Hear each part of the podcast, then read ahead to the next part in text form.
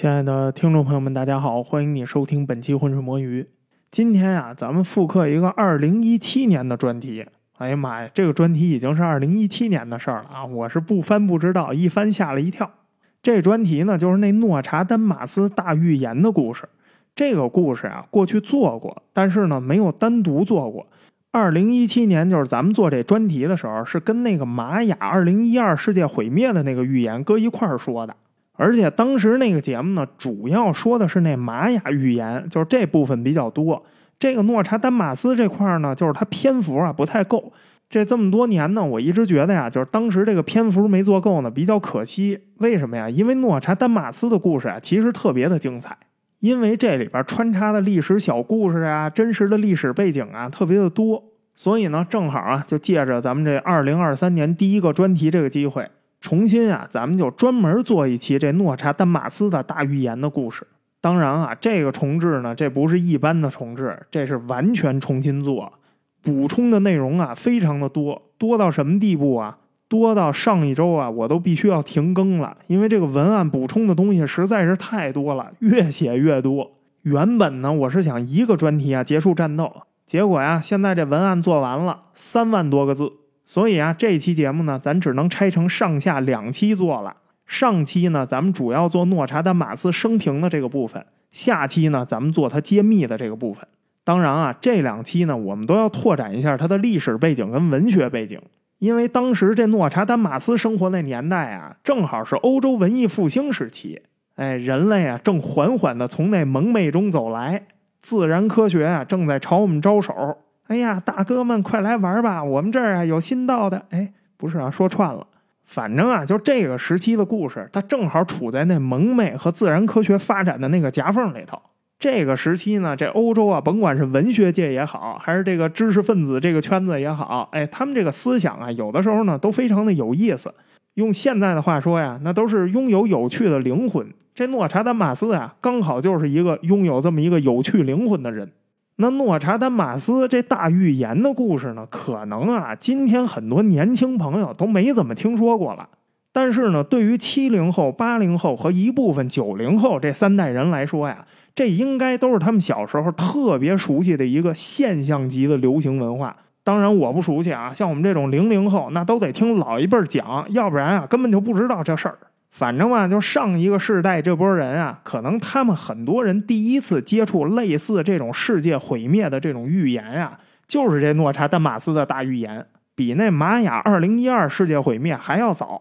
反正啊，就我小时候，哎，不是他们小时候啊，就流行一本书，这本书的名字就叫《大预言》，但是啊，这本书它不是诺查丹马斯写的，是一日本作者写的。但是呢，这本书里面说的都是诺查丹马斯的大预言。那时候的翻译啊，不叫诺查丹马斯，中文译名叫诺斯特拉达穆斯，特别的绕口。但是啊，叫哪个都无所谓，反正都是译名，说的都是同一个人。所以啊，我们这个专题里头呢，还是按照目前中文流行的这个翻译习惯，咱们还是按照诺查丹马斯这么叫。那这本书呢，不得不说啊，这可以算是我童年阴影之一了。那时候你想啊，年纪小啊，对于死亡啊、世界毁灭啊，像这种事情就感到特别的恐惧。那会儿啊，我经常一边看这书啊，一边担心这朋友家人啊跟我一块儿，在一九九九年的七月的某一天，咱就一同毁灭了。甚至啊，我一度害怕的我都睡不着觉。这阴影到什么地步啊？就很长一段时间，我看见“大预言”这三个字儿，我这心里就会咯噔一下。而且啊，我告诉你，我还不孤独。那时候啊，不光是我天天捧着这书看，当年我看的那本书啊，是在我们同学之间传阅的一本。我已经想不起来那书的主人是谁了。反正那书到我手里的时候，都已经非常破旧了，那书皮都卷了，很多页都散了。可见呀，当时已经有无数的人啊，跟我一样仔细研读过这本书了。在那个年代啊，几乎你跟所有的人聊天只要你聊到这诺查丹马斯这大预言，就算他不知道名字啊，你说一九九九年七月这个大预言，这话题肯定都能聊下去。那用现在的话来说啊，那都是尬聊神器呀。你现在苦恼，你不知道怎么跟姑娘搭讪，我告诉你啊，在那个年代，你直接上去问姑娘，你知道一九九九年七月世界毁灭这事儿吗？她肯定说知道。然后你就可以顺着说，那你都知道这都没几年了，你还不赶紧跟我好？我告诉你啊，这事儿八成就成了，没有今天整的那么复杂。那他这一系列预言到底有多神奇呢？哎，你就看看他预言了什么，你就知道了。当时流行的这本书里头啊，他准确的预测了伦敦大火、法国大革命、拿破仑和希特勒的崛起、两次世界大战、广岛和长崎的核攻击，甚至啊，一九六九年阿波罗登月，一九八六年挑战者号航天飞机爆炸，一九九七年戴安娜之死。最著名的预言是什么呀？就是这一九九九年七月，恐怖的大王从天而降，然后世界就毁灭了。可是吧，这一晃，我写这文案的时候是二零二二年的十二月二十一号，我录这节目的时候是二零二三年的一月二十五号。这个世界还是非常遗憾的，它还没有毁灭，也没有看到什么恐怖的大王从天而降。当然啊，这恐怖的大王这东西呢，有很多不同的解释。正是因为这个解释啊，它具备很强的模糊性，你怎么理解都行。有人呢把这个预言呀理解成什么呀？七月是恐怖大王从天而降的日子，并没有说这一天世界会毁灭，就是大王啊降下来了，可能这一天他出生。所以二零二三年的今天他还没满二十四呢，哎，还有点盼头，指不定哪天啊这恐怖大王就毁灭你们。另外呢，你也可以理解成他不一定是某一个人出生。他也有可能是说呀，在一九九九年七月，哎，某一个重要人物的想法他改变了，或者说呢，这恐怖的大王他有可能是指某一件毁灭性的武器。反正早晚有一天，这地球啊就会因为一九九九年七月这从天而降的恐怖大王而毁灭。当然啊，这具体是哪一天，还得等多长时间，那咱就不知道了。反正这个世界它总是要毁灭的。所以你看啊，就关于这恐怖大王的这个解释或者说理解吧，它就是有很强的模糊性啊。这个呢，就导致了一个现象：一九九九年七月平安度过了，过去之后什么也没有发生。可是啊，这个预言在之后仍然流行了相当长的一段时间。我最后一次啊，就是看到互联网上对这个大预言啊有这种激烈的讨论，是又有人啊从他的那诗里头解读出了二零零一年九月十一号那世贸中心恐袭。就生说他那个预言诗里头啊，预言到了这个九幺幺事件，在那之后吧，也有人提，但是呢就没那么流行了，热度啊很明显过了。我觉得啊，这里头可能有一原因，就是大家呀应该都跟我一样，对一九九九年这七月世界没有毁灭这个事儿，大家有点耿耿于怀呀。后面那九幺幺事件，这多少吧就有点生拉硬套了。所以实际上啊，从一九九九年七月之后，大部分人啊就失去了对解读他这些预言诗的这个耐心和兴趣了。所以呢，几乎可以说啊，就是诺查丹马斯这个大预言的流行，它是在互联网时代之前，它是现代流行文化里头第一个也是最著名的一个世界末日的大预言。最重要的是，它不是一个预言，它是一系列预言。你要是读《大预言》那本书啊，你会发现它几乎预言了这世界上发生的所有的事情，不是说那会儿发生的啊，就今天发生的，它也预言了。所以呢，诺查丹马斯这个人很有可能他就是现代流行文化里头最有名的一个预言家。可惜吧，他没赶上好时候。一个是啊，他活在文艺复兴那个年代，十六世纪；还有一个就是什么呀？他没有赶上互联网的热度。互联网刚出现的时候吧，他仍然在这个网络上啊有这么一些牌面有他的诺家军。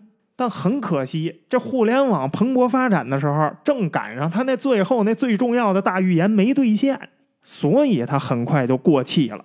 所以这件事情告诉我们什么呀？你要是预言世界末日啊，你最好别设定一个具体日期，这就是预言家的大忌。你千万别把那个时间呀说准了。尤其是你别设定一个大部分人都能活到的日子，因为你这个预言啊，它随着时间，它肯定会被戳破的。不过呢，你说这事儿吧，也怪不得诺查丹马斯本人，他是十六世纪的人，所以啊，二十世纪九十年代流行的这些诸多预言里头，对于诺查丹马斯本人和他同时代的那些人来说，那都肯定可以确保他们是看不见的，都是遥不可及的未来，不可能有人亲眼见证。所以啊，很多的预言在很长一段时间里头可以说是相当成功的。而更加成功的呢，还不是说诺查丹马斯做出的这些预言，而是什么呀？他的文字功底和创意。你想啊，一直到几百年后，他当年的那个文字啊，仍然可以按照所处的时代被解读出若干的新内容来。任何时代都不落伍，任何时代都不过时，任何时代都能符合这个时代背景。这个呀，就已经不是普通的预言家水平了，这是什么呀？文学家的水平。而且更重要的是啊，他开创了一个文化新领域。什么意思呢？他创造了一个诺查丹马斯宇宙，就是说呀，万一有他没预言到的，没关系，咱后边可以补。哎，为什么可以这样？不是跟你说了吗？这要归功于他的文学功底呀。他这些东西写的都非常的模糊，你稍微多看两篇，你也能写。而且我告诉你啊，我都不用准备这段，我确保啊，我文案里没写，我就给你即兴随便说两句。洁白的鸽子在欧洲沾满了鲜血。昏暗的天空降下带毒的冰雪，然后啊，你随便分析。我要是不告诉你这两句是我即兴说的，我就告诉你这是诺查丹马斯说的。你看着吧，就现在这世界上发生的事儿啊，你都能从这两句里头解读出来。从战争到疫情，到气候变迁，再到能源危机，你想怎么扯就怎么扯。再加上万一扯不上，没关系，还有很多人啊帮你做辅助解读。而且呢，这个世界是发展的呀，一时半会儿咱对不上没关系啊，未来咱肯定有事儿能对上。所以啊，在他这个预言师诞生的这几百年间呀，那真是频频让人民群众啊屡屡感到非常惊讶。这也太神了，这预言也忒准了。哎呀，真是不可思议，无法想象，他竟然是我们（括弧一百年前斜杠两百年前斜杠三百年前斜杠四百年前括弧的人）。哎，具体是哪年，那要看所处的时代。反正大家都这么感慨。那随着时间的发展呢，就是他这些诗里头真作和伪作呀，也就分不清楚了。因为写这种诗太容易了，你可以说在任何时代，只要你想拿这诺查丹马斯做文章，没事儿，只要你能写，你就可以往里加。他没写过的，你可以写呀。而且啊，你还大可以为了证明他这个预言是准的，你可以在你所处的时间点前。帮他编预言呀！我在二十一世纪感慨，一个十六世纪的预言家竟然能准确猜到十八世纪发生的事情，哎呀，太不可思议了！所以啊，毫无疑问，这些大预言啊，它显然全都可以是真的，但是也同时证明他们绝对不可能是真的。这叫什么呀？按虚真假。那好，就这一系列大预言，它到底是个什么东西？它到底是怎么发展的呢？今天啊，咱们就来整理一下。那之所以呢，咱们这开场啊就说了这么多，也几乎啊说出了结论了。为什么会这样呢？哎，因为我之前啊看到很多期节目评论下呀，有好多人在那骂街，说主播你这个节目东拉西扯的内容太多了，跟主题不相关的扩展太多了，你这个语言表达能力太差，废话太多，普通话也不够标准，而且你这个节目时长太长了，很难耐心啊听下去。所以啊，今天咱们这个开头啊，主要就是针对这类听众的。我不是说了吗？所有的听众，只要你收听，就是对我最大的鼓励了。我呀，非常心疼这类听众的宝贵时间。所以啊，这回啊，我特别对这个节目结构啊进行了一些调整。我一开头啊，就把能说的结论先都告诉这部分听众。好了，现在这部分听众已经可以关闭节目去听别的节目了。几分钟解决战斗。后边全是扩展内容，主要都是什么生平考证啊、延展历史背景啊、考证故事发展啊、列举证据反驳他这些预言啊，基本上都是废话。就是这专题的结论，就是他这些预言都是假的。你着急，我先告诉你。哎，如果你还没有关啊，你还有兴趣，那我们就先进一下广告，然后呢，咱们就继续。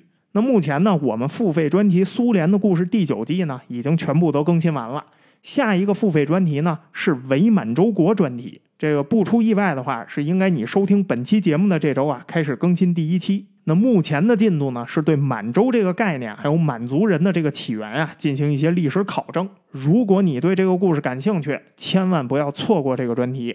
那么感谢你通过呀购买付费专题这种方式支持我们这个节目往下播。同时呢，我又得说一遍啊，感谢所有免费听众。哎，不管你是付费听众还是免费听众。只要你坚持收听我们这个节目，这就是对我最大的鼓励，这就是我更新节目的动力。我呀，肯定虚心接受各位的意见，但是呢，众口难调，所以呢，我尽量在这个节目里头啊，满足不同口味这些听众的需求。但是呢，毕竟啊，我只有一个人，哎，好多听众啊，老听我说我们这个节目，我们这个节目，以为我有好多人。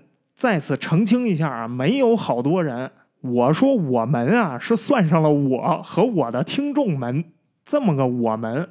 这节目啊，从策划到文案到录音，它从来就只有我一个人。有一些热心的水友啊，在负责帮助我们各平台更新，但是呢，他们也仍然是水友，他们不是我团队的一员。大家呀，都是义务劳动，凭热情干活，所以啊，这就格外需要你的支持。希望你啊，不管在哪个平台收听我们本期节目，都能多留言、多点赞、多转发，在数据上支持这个节目。好了，闲话呀，咱不多说了，咱们呀，赶紧进入正题。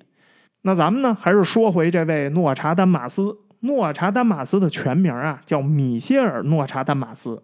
他的出生时间呢，不能精确的确定，大致是在一五零三年的十二月十四号到十二月二十一号之间的某一天。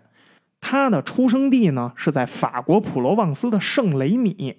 圣雷米啊，就是蔚蓝海岸边上的一个城市。普罗旺斯地区嘛，那这个城市呢，为了纪念这诺查丹马斯，城市里有一牌子，牌子上写的“一五零三年十二月十四号，诺查丹马斯生于这圣雷米市”。但是呢，这十二月十四号只是一个大致时间，精确时间他们也不知道。你看，从一出生，哎，就有谜团。不过呢，这鉴于啊，这是一五零三年的事儿，这个有点谜团也非常的正常。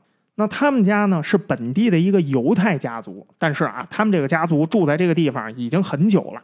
圣雷米呢是一个风景如画的古城，它呀就在阿维尼翁南面大概二十公里的地方。那阿维尼翁呢是普罗旺斯地区的历史文化名城。过去直播的时候呢，我带大家去过这个城市，很多人啊在直播间里头看过。这罗马教廷呢曾经短暂的呀搬到过这地方，准确的说呀是教皇曾经被绑架到过这里。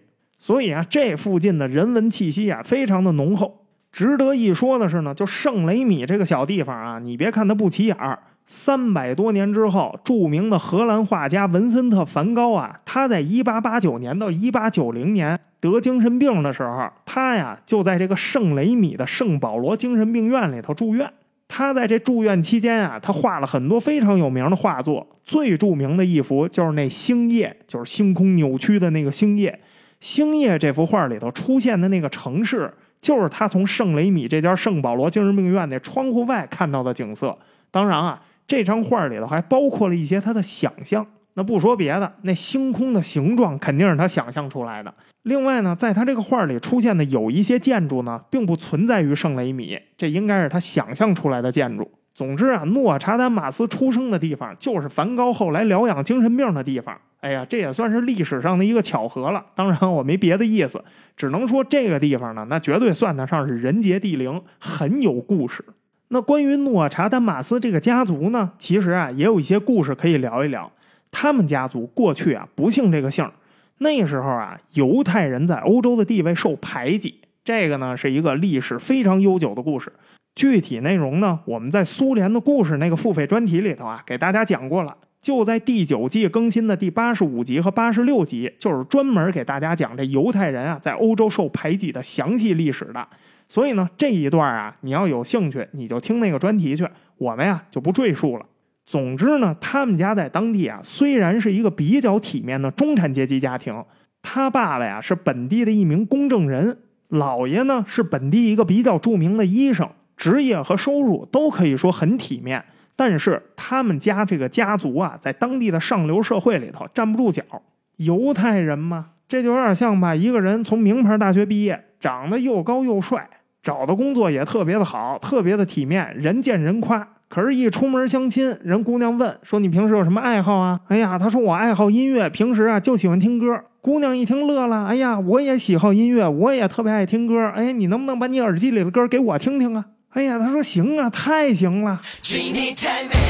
姑娘一听，得了，账啊，刚才我上厕所的时候已经结了，咱们呀找机会再聚。走了，你不用起来了，不用送。哎，用一个比较形象的比喻给你讲一下，当时这个犹太人啊，在欧洲是处于一个多么尴尬的地位，就是不管你之前做的多好多出色，可是呢，就因为犹太人这身份，全白搭。那也没有任何文献记录显示说他们家过去到底姓什么，可能啊是一个特别典型的犹太姓，不太愿意提起来，只知道呢，他母系那一边就是他姥爷家呀，就姓圣雷米，就是这城市的名字。这一听就是典型后改的姓，理由啊，肯定也不用多说了，就是怕人家看不起他。所以呢，我改一个，我姓圣雷米，你总不能听出我是犹太人了吧？那他父系这边到底姓什么？不知道。他爸跟他妈结婚了之后，他爸这边啊也改姓了，不光改姓了，宗教信仰也改了，不信犹太教了，改信什么呀？天主教。然后呢，给自己取了一个呀，听起来相对能比较融入主流社会的这么一个名字，这名字就是诺查丹马斯。诺查丹马斯啥意思呀？其实啊，就是法语“圣母”这个单词的变形，Notre Dame。他家这姓怎么变的形呢？就是在中间啊加了一个 s。变成了 Nostre Dame。后来啊，他开始写书的时候呢，他又把这个姓啊做了一个变形。他在这个姓后边又加了一个词尾，变成了叫 Nostre Damus。所以，为什么早期的中文翻译叫诺斯特拉达穆斯呢？我还是觉得这个音译特别的像。这诺查丹马斯吧，听起来特别像是港译，感觉是从广东话那边翻译过来的。反正吧，也不重要，就是一个译名。你只要记住，就是他们家这个姓啊，改的特别的通俗。这改姓的目的很显然就是什么呀？就是要让人一听就知道啊，这家人不是犹太人，信天主教的。你看他们家姓圣母，我觉得做到这一步啊，那也真是尽力了。还能做什么呀？难道要在自己家的楼上挂一个牌子，这儿没有住着犹太人吗？那在苏联的故事第一期呢，我们给大家讲那个卡尔马克思的经历的时候，其实啊已经聊过类似的问题了，就是犹太人改姓的问题，基本上也都是随手逮一个就是犹太色彩特别淡的这种名字改，而且呢都是特别本地化的名字，所以有兴趣的呢也可以听一听那一期。总之啊，诺查丹马斯这个姓，它不是一个一直都存在的古老姓氏，是从他爸那一辈才有的。这么一来，这诺查丹马斯家族终于就跟这圣雷米家族啊门当户对了，相当于在中国呀何仙姑家族和新桂香家族喜结连理。那好，你别看这诺查丹马斯的老爷圣雷米先生，他是个医生，但是呢，他毕竟是一五零三年的医生，虽说这个医术啊确实比较高超，但是啊，他有他的历史局限性。啥局限性呢？就是他这个老爷呀，他主要的研究方向并不在医学上，而是花了大把的时间啊，去研究各种各样的草药学和占星术。而且呢，按照当时这法国犹太人的传统，孩子呀一般都是由外祖父来教育的。所以呢，这诺查丹马斯呀，他从一岁开始，他就跟在他姥爷身边接受他的教育，一直到十四岁，几乎就没有留下什么文字记录。他自己呢，也几乎没有提起过这一段，所以啊，完全不知道他这个时期到底接受了什么样的教育。但是绝对不用怀疑，他姥爷研究的这些呀，肯定是一个没少，全都交给他了。这从他后来的履历上就能看出来，而且啊，还在很大的程度上影响了他一生的研究。他们家呢，毕竟是知识分子家族，家学渊源，所以啊，他特别的聪明。学习成绩具体好不好呢？不知道，因为没有记录嘛。不过呢，那个时代啊，能念书的人不多，门槛高啊，所以啊，靠着这家学渊源，还有关键的是啊，他们家有深厚的家底儿。他呢，十四岁就进入了阿维尼翁大学学习，在大学期间呢，他学习了几门啊很重要的课，学了语法，学了文学，学了修辞，还有逻辑学。后来呢，又学了数学、音乐、天文学和占星术。当时这天文学跟占星术啊，它基本上呢，它关联性很强，算是一个领域。所以当时这两门课呀是在一块儿的。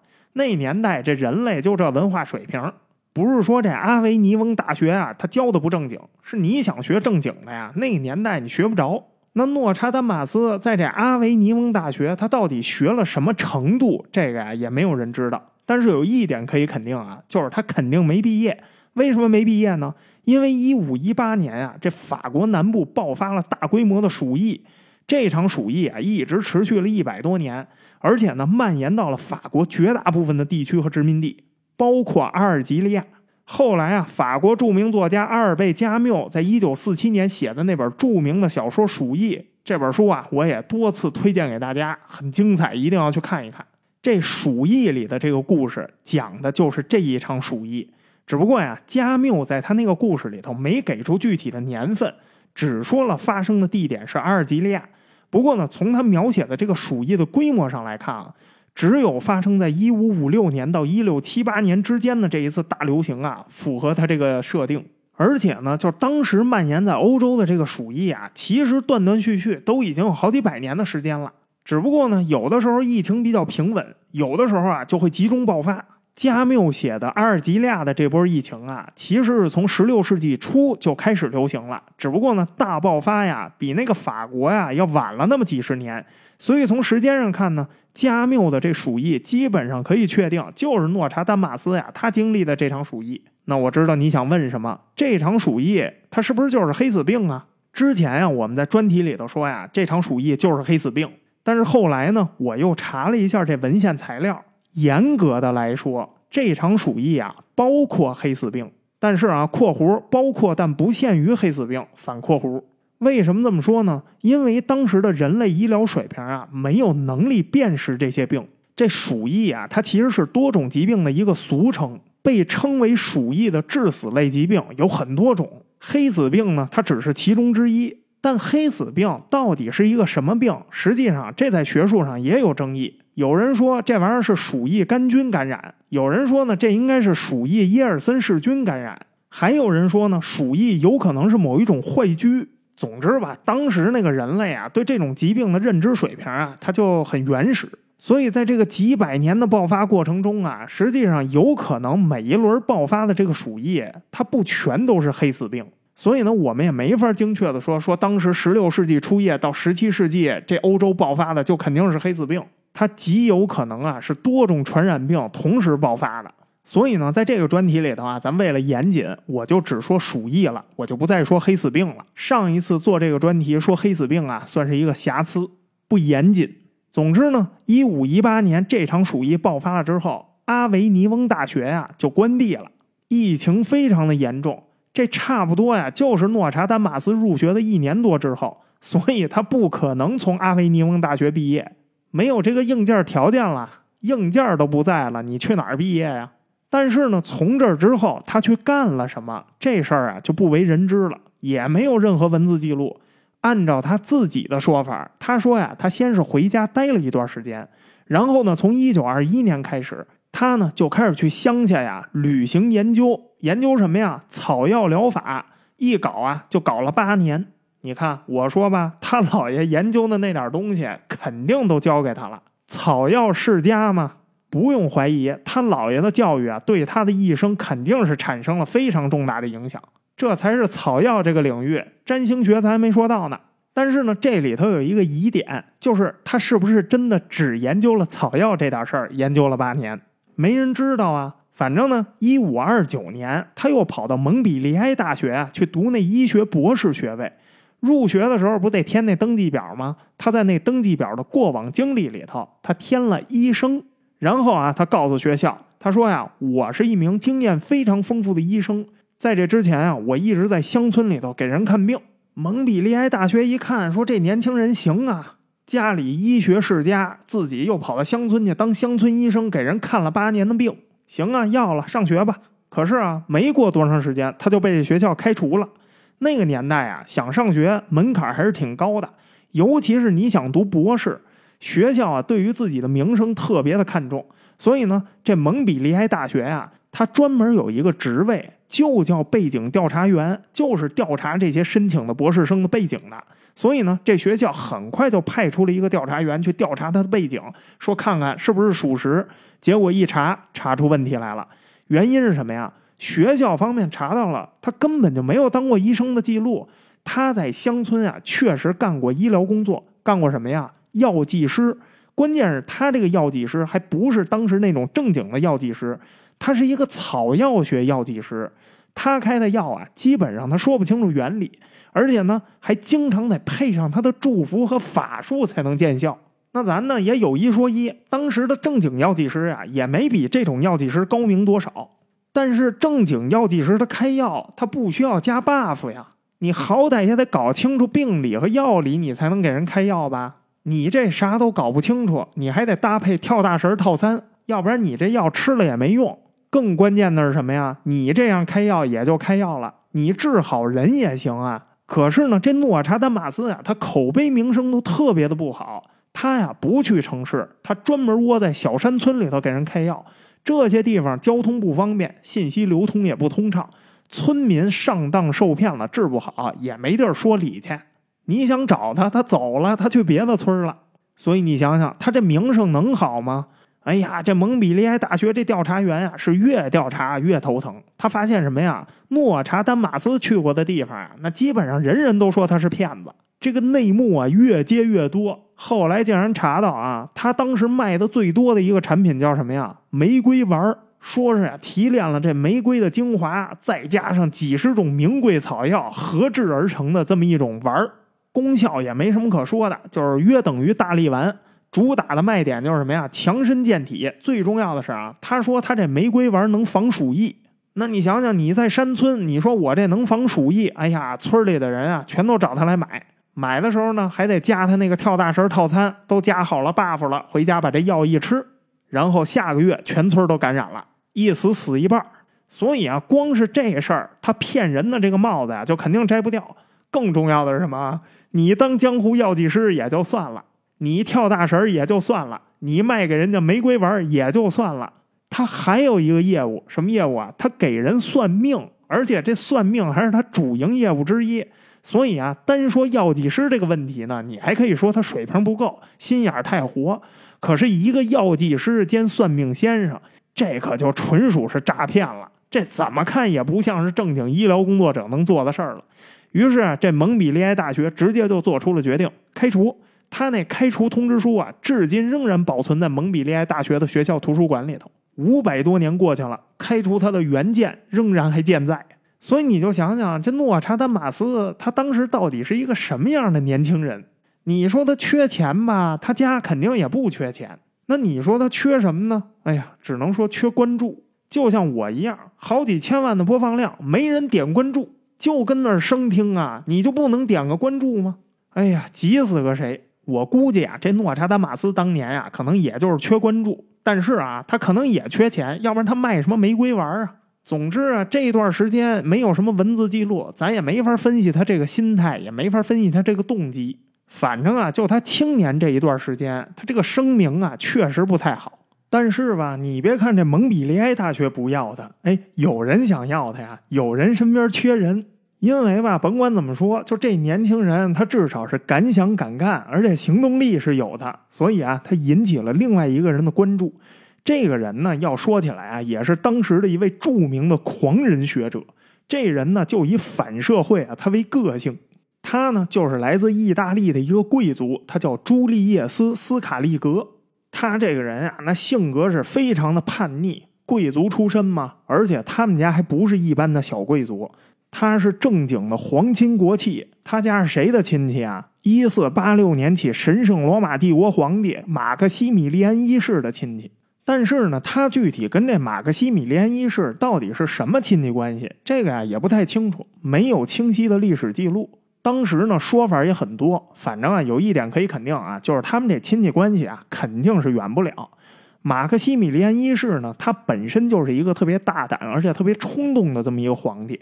他呢，当年就做了一件事儿。他为了确保这罗马教廷啊不再干涉神圣罗马帝国的事务，不想让这个教廷啊在国家内有发言权，所以啊，当时他上台的时候，他是自行宣布加冕，就是他没找罗马教皇加冕。你说这神圣罗马帝国皇帝，你怎么也得找罗马教廷给你加冕吧？他不去，我就自己宣布了，我就是皇帝，你爱加冕不加冕。而且他这皇帝可不是假的，他不是光有个名儿。他是正经的统治者，所以呢，从他这儿开始，他这胆大妄为的举动啊，就打破了神圣罗马帝国皇帝必须要有这个教皇加冕的这么个规矩。哎，我就是皇帝，货真价实的，我看你能怎么着？我看谁敢说什么啊？你跟我说法律就是这么规定的，没关系，咱改改法律不就完了吗？所以啊，你想想，就有这样的亲戚，这斯卡利格他从小这个性格，他非常狂妄，这也是情有可原的，对不对啊？斯卡利格呀，从十二岁开始，他就一直在这马克西米利安一世身边啊做贴身侍从。所以，为什么说他们这个亲戚关系肯定远不了啊？那要是远亲，能做贴身侍从吗？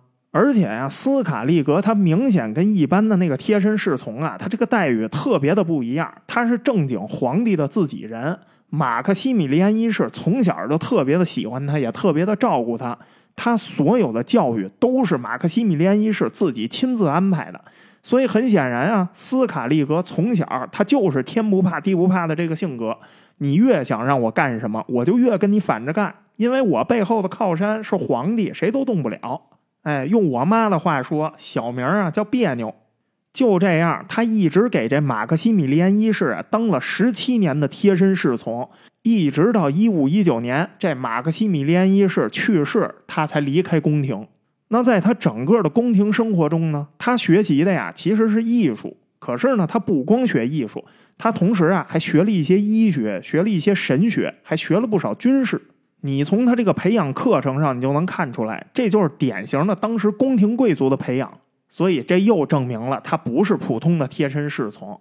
那他这个人啊，从小狂妄，这可不是只是拿嘴说说啊。他很小年纪，他就想进入罗马教廷，然后啊，他想去选教皇去，不为别的啊，就为了给马克西米利安一世啊出口气。非常可惜的是什么呀？他刚回到意大利，刚想实践自己这个梦想，马克西米利安一世啊就去世了。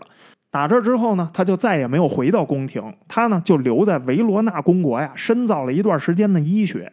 一五二五年的时候，他接受了法国波尔多东南啊有一小城叫阿根。这阿根呢虽然城市小，但是啊它正好是一个教区的中心所在地，所以这地儿啊有主教。他受这主教的邀请，然后呢就去阿根啊当了一名医生。之后的三十二年，他几乎都住在这儿。不过呢，有意思的是什么呀？他去世了之后啊，人们才发现，其实他之前的很多经历啊都是虚构的。比如说啊，他在维罗纳公国学过医学这事儿，这事儿啊就是他虚构的。这维罗纳公国里头啊，没有任何的医疗机构、大学有相关的他在这儿学习过的记录。唯一能证实的部分就是什么呀？他确确实实在马克西米利安一世身边啊待了十七年。也就是说呢，从这个官方记录上来看，除了这个时期，他确实在宫里头学过一些医学，他从来就没有正经学过这门学科。可是啊，他却在一五二五年，他跑阿根去，成了一名职业医生。在他担任医生的这过程中呢，其实啊，他也没做多少跟这个医学相关的事儿。他这人啊，不给人看病，他也不给人开药，他最大的兴趣是干嘛呀？写作和研究文学。他确实呢，对很多的东西啊都特别的好奇，而且呢，他好奇的领域啊基本上都是哲学和自然科学这个领域。但是啊，他不管干什么都是三天热度。他呀写了大量的哲学类的文章，可是呢，他从来没有正经发表过任何一篇论文。可是啊，他这个人当时名气特别大，那他又是怎么做到的呢？他其实啊就是靠着他这贵族身份。最重要的是什么呀？靠着马克西米连一世的那个名气，然后他干什么呀？用现在的话说，他引战玩他时不常的呀就会抛出一些非常令人瞠目结舌的言论。哎呀，没事就来一句：“哎呀，我觉得这个亚里士多德不行啊！”哎呀，老铁们，你们有没有觉得亚里士多德行的？你给我讲讲呗，我怎么看都觉得这个人不行啊。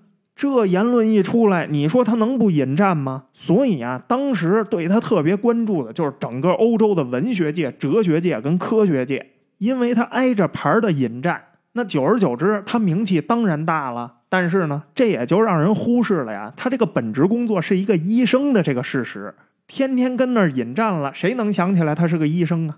那么现在有趣儿的问题就来了。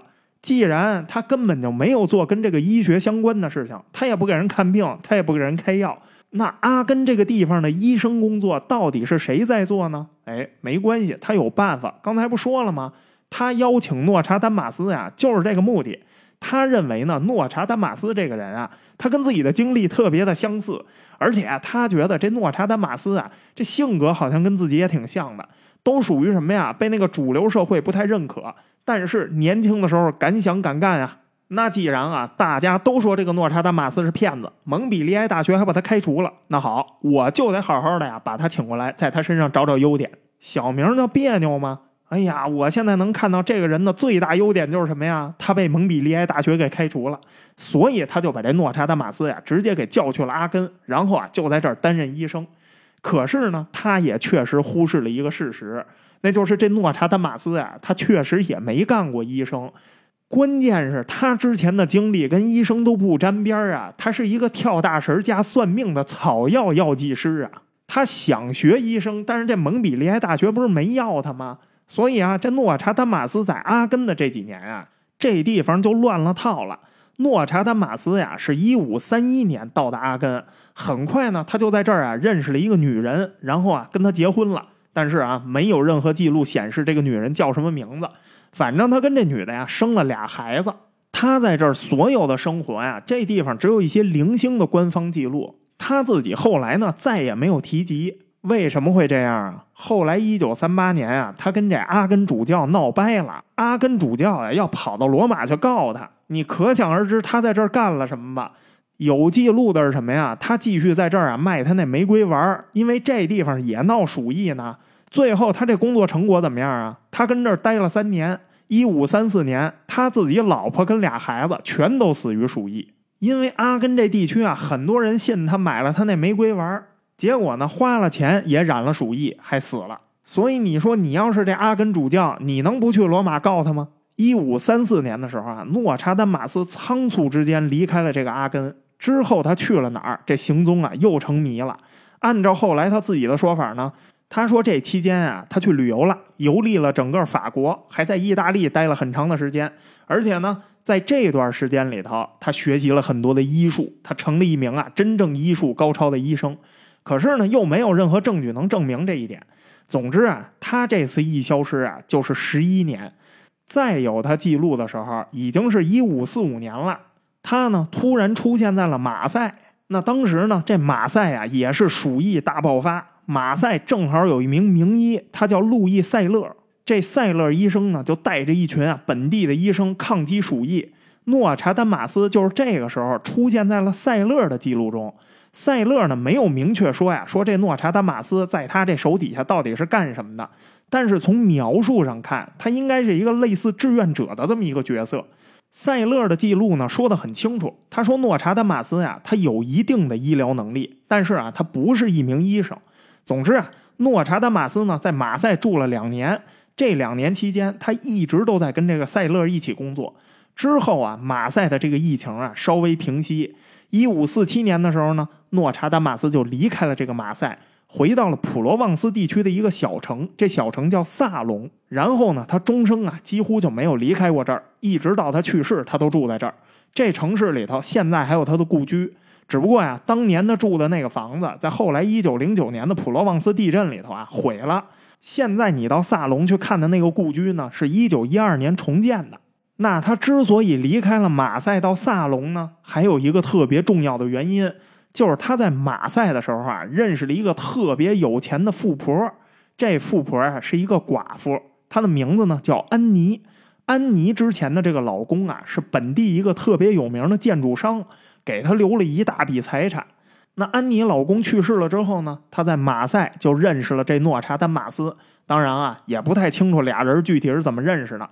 不过呢，你想想啊，诺查丹马斯当时也算是半个医生，那社交圈子也不会太低。那马赛这么大的城市里头，那名人又多。再说了，当时城里不是闹鼠疫吗？那上流社会他格外需要医生啊，所以这医生的社交圈肯定比平时啊要广得多。那他在这个时间认识这样的寡妇啊，也不足为奇。那这安妮他们家呢，反正之前的产业啊，全都在这马赛。她老公死了之后呢，她就把在马赛的产业啊基本上都处理了。然后呢，她就想回她那个老家萨隆，她是萨隆人，所以诺查丹马斯就跟着这安妮啊一块去了萨隆。那他们回到萨隆靠什么生活呢？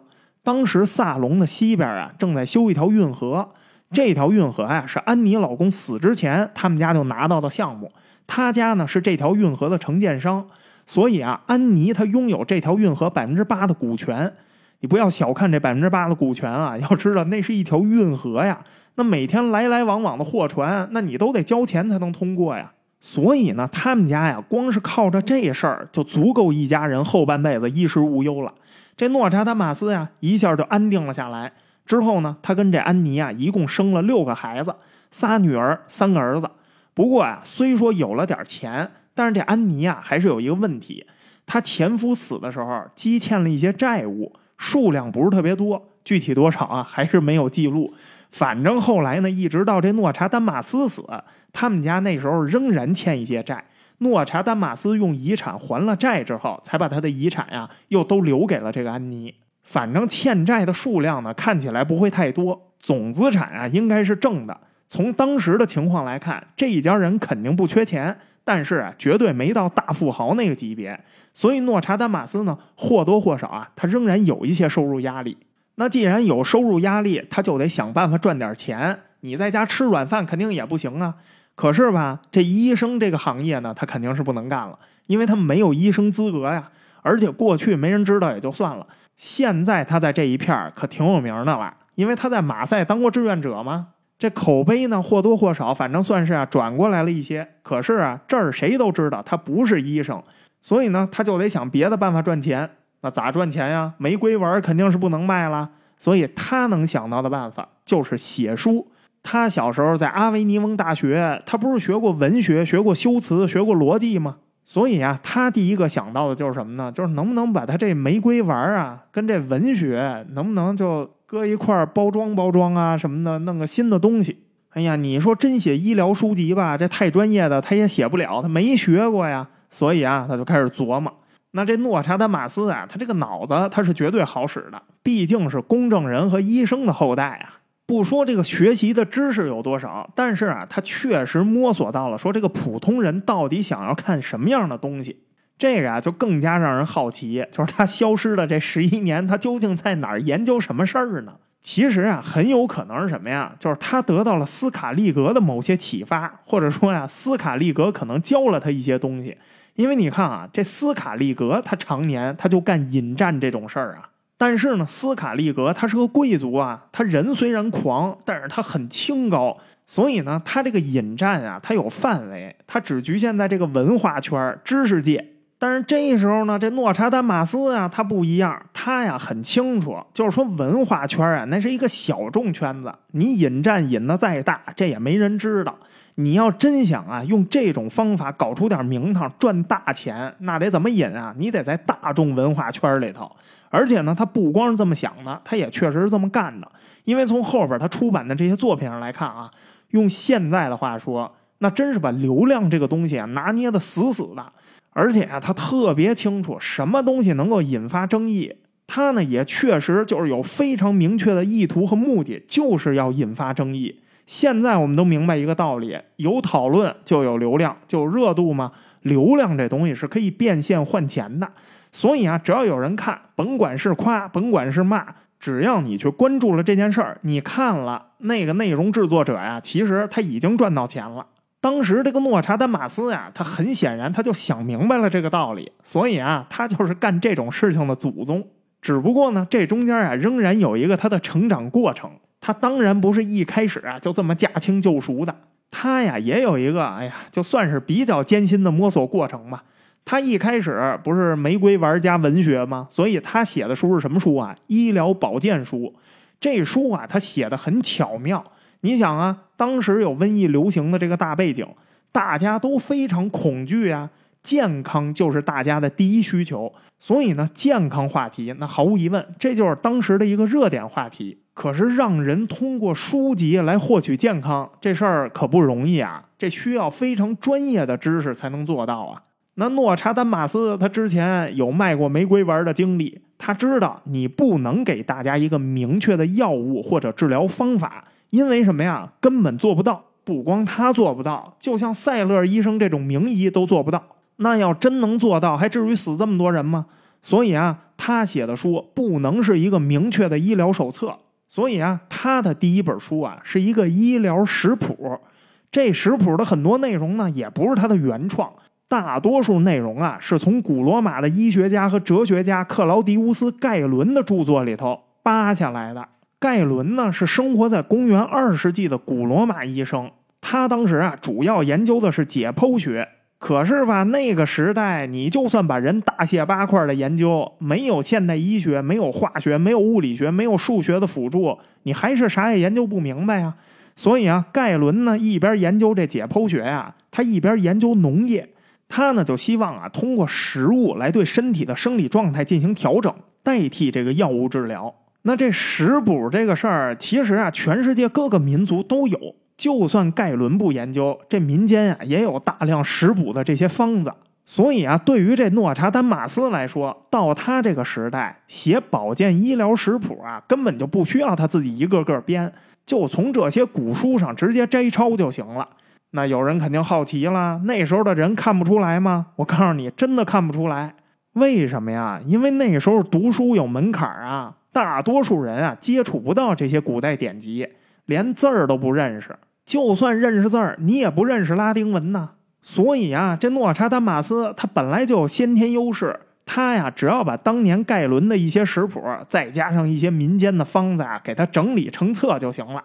当然啊，在文法上啊、结构上啊、内容上啊，还是得根据当时那个时代，尤其是当时那场疫情啊，你得做一下现代化改造。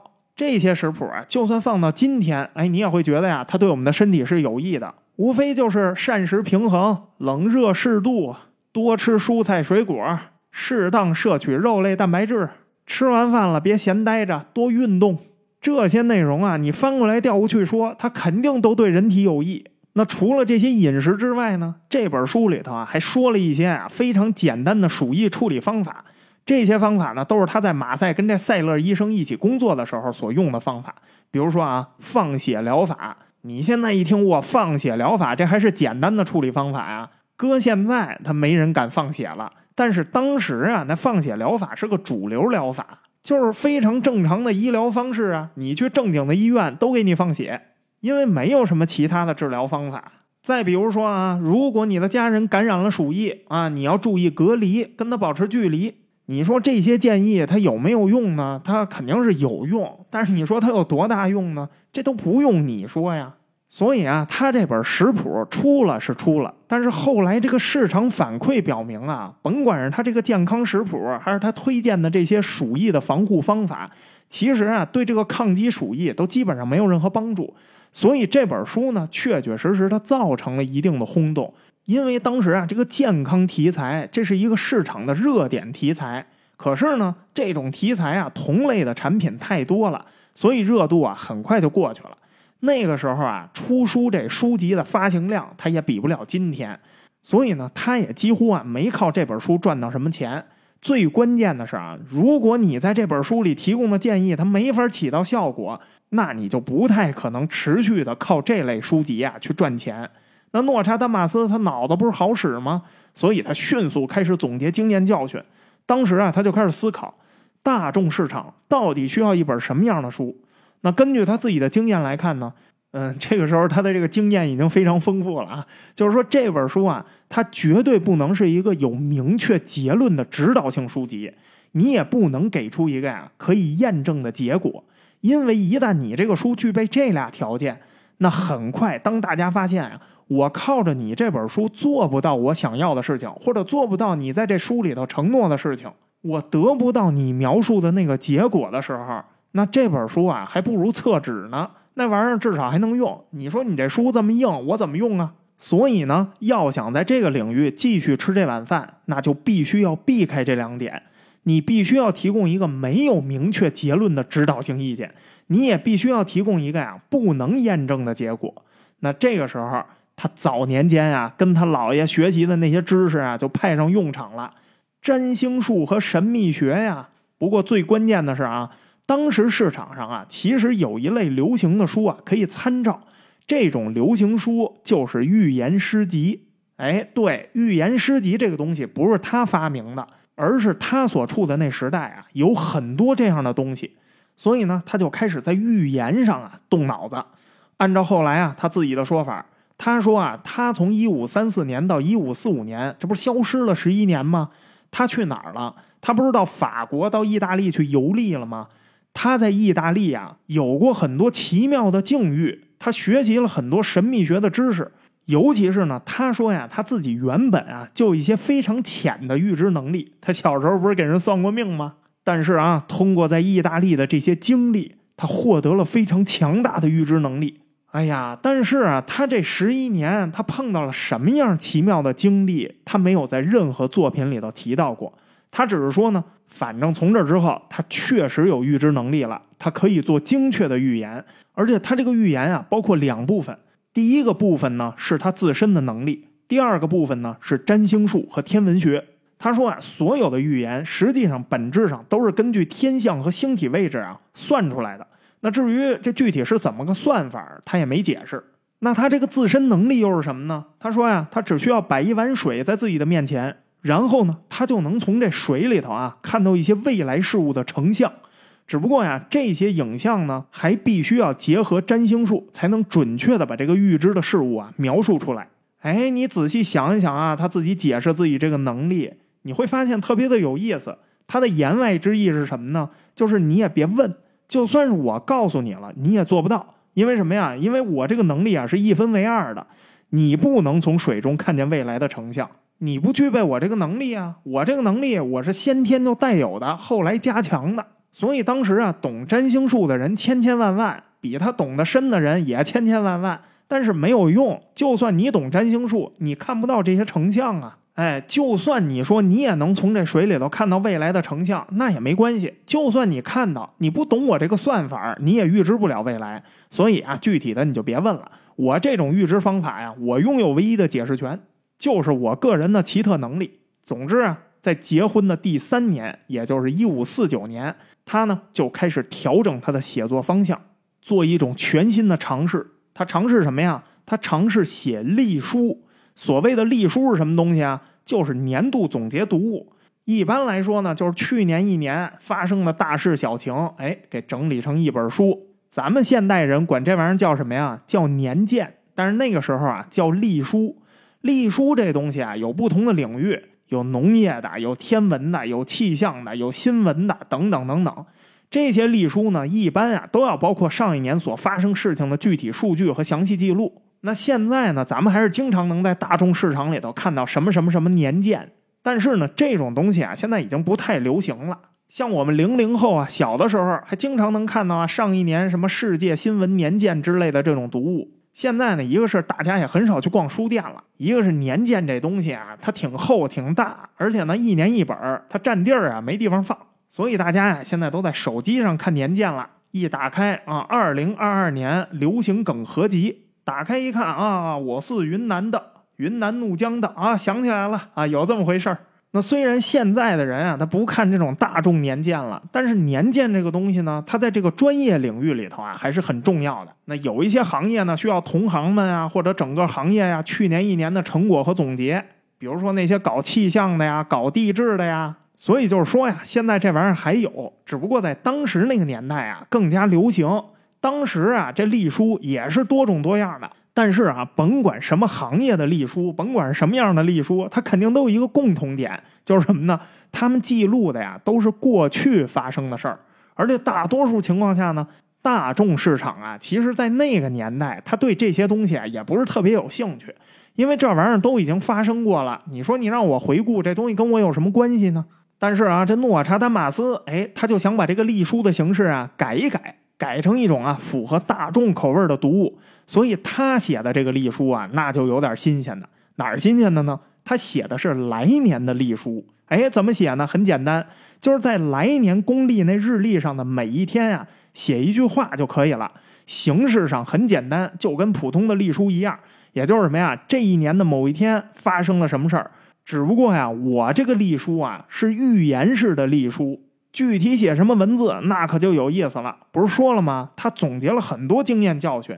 这文字呀，不能是有明确意义的文字，也不能有任何结论。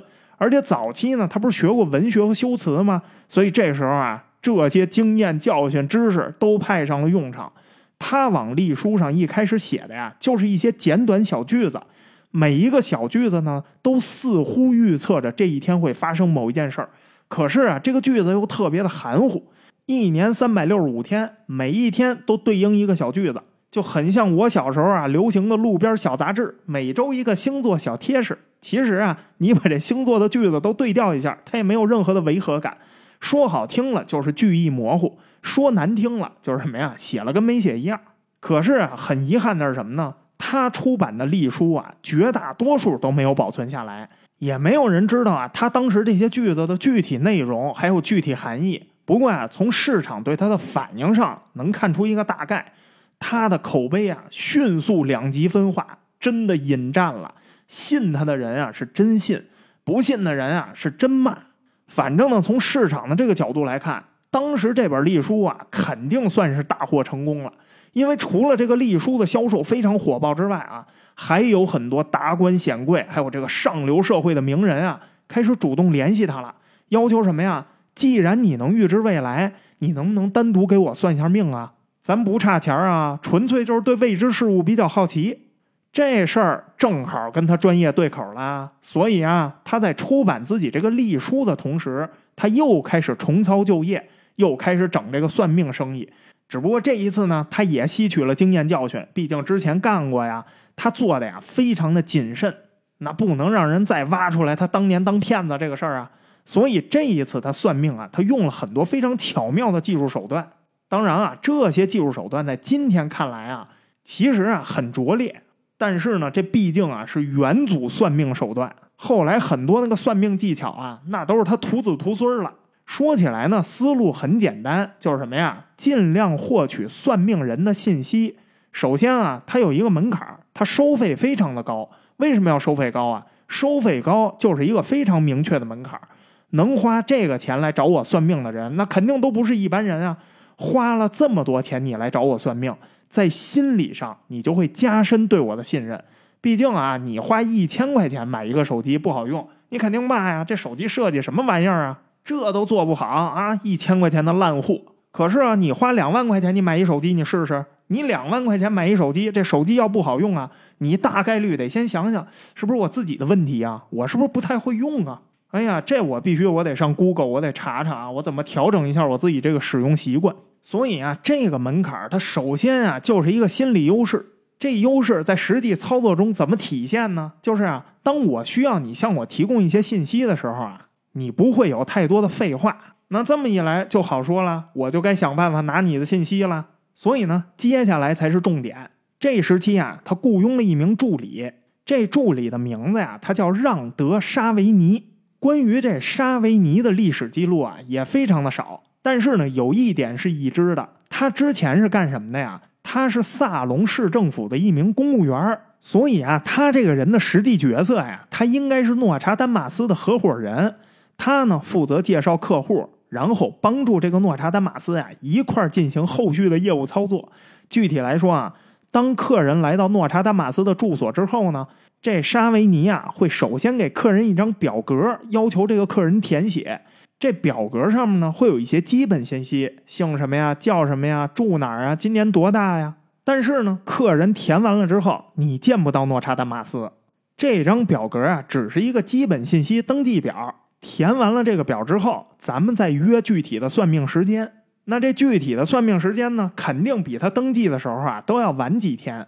之后这沙维尼会干什么呀？他会拿着这张表啊跑到市政府，然后呢通过贿赂的方式，他过去不就在这儿干吗？所以他肯定有很多的关系呀。哎，他通过这样的方式呢，获取这位客户的市政登记信息，比如说什么财务信息啊、税务信息啊。家庭成员的出生、死亡、受教育、登记情况等等等等，这些信息等于啊，客人自己在那儿填了一张信息检索表，然后他拿到这些信息之后，再根据这客人自己登记的一些信息啊，也包括他的一些外貌特征，穿什么衣服啊，梳什么发型啊，再做一番梳理，然后在算命之前把这个交给诺查丹马斯，诺查丹马斯背一背，记一记，好了，可以安排算命了。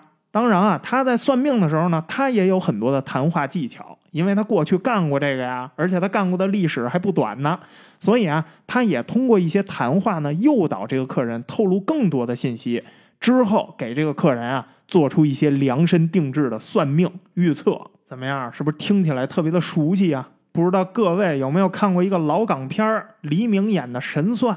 那神算啊，基本上就是现代版的这个过程。那简单来说呢，其实啊就是彻头彻尾的骗局。在这样的业务进行过程中啊，这诺查丹马斯呀也不断的吸取经验，总结教训。因为啊，即便是有这样的信息摸底，其实啊他那个算命也经常出错。为什么会这样啊？因为他的客人们呀都是非富即贵的人，他们不是傻子。有一些客人当然是对他有怀疑的呀，那不一眼就看出来你打算要干什么了吗？所以啊，有一些客人他在登记的时候啊，他就讨厌他提供假信息。沙维尼拿着这假信息跑市政府去，一调档找出来的全是另一个人的信息。哎呀，你说这一算，你不就尴尬了吗？再加上啊，随着他这个名气越来越大，有好多的客人啊，在萨隆市政府他没有登记。你想想，那时候是十六世纪，有一些人他是慕名而来的，他从别的城市过来，你说你怎么查呀？你查不到，时间上不赶趟啊。所以啊，一旦发生这样的情况，这诺查丹马斯啊，马上就拉胯了，他不可能算得准呢。这种情况啊，发生多了，哎呀，也就练就了这诺查丹马斯，他呀开始说话越来越有技巧，越来越模糊，越来越会绕弯子，临场应变能力也越来越强。最有意思的是什么呀？他算命的这生意啊，跟他这个隶书出版生意一样，他的信众也是两极分化。你上点评网站上一搜，他五星满分，他得两星半。一打开高赞评论里头，第一条五星，第二条半星。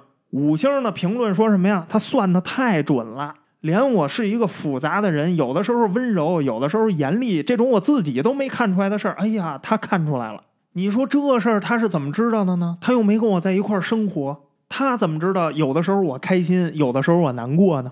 差评的吧也很明显，直接就指出这人说的不全是废话吗？就这就这就这，还有这么多信徒还慕名而来。但是呢，没关系，甭管你是夸还是骂，只要你有争议，诺斯特拉达穆斯啊就有无穷无尽的客户。那当时法国上流社会那些贵妇们就信这一套，没事儿干吗？所以呢，他的名声啊，还真就开始在这个上流社会贵妇之间啊开始传播了。慢慢的，竟然连法国王室的一些女性成员都听到了他的名字。所以呢，虽然一直都有争议，但是啊，他这个钱确实是越赚越多了。于是啊，就在这个时候，他有了一个更加大胆的想法。啥想法啊？哎，你预测预测嘛！这专题都听了这么长时间了，你不能告诉我说你一点预知能力都没被引发出来吧？反正呢，我是很想继续给你讲，但是啊，很遗憾，本期的时间到了，咱们呀只能下期再继续了。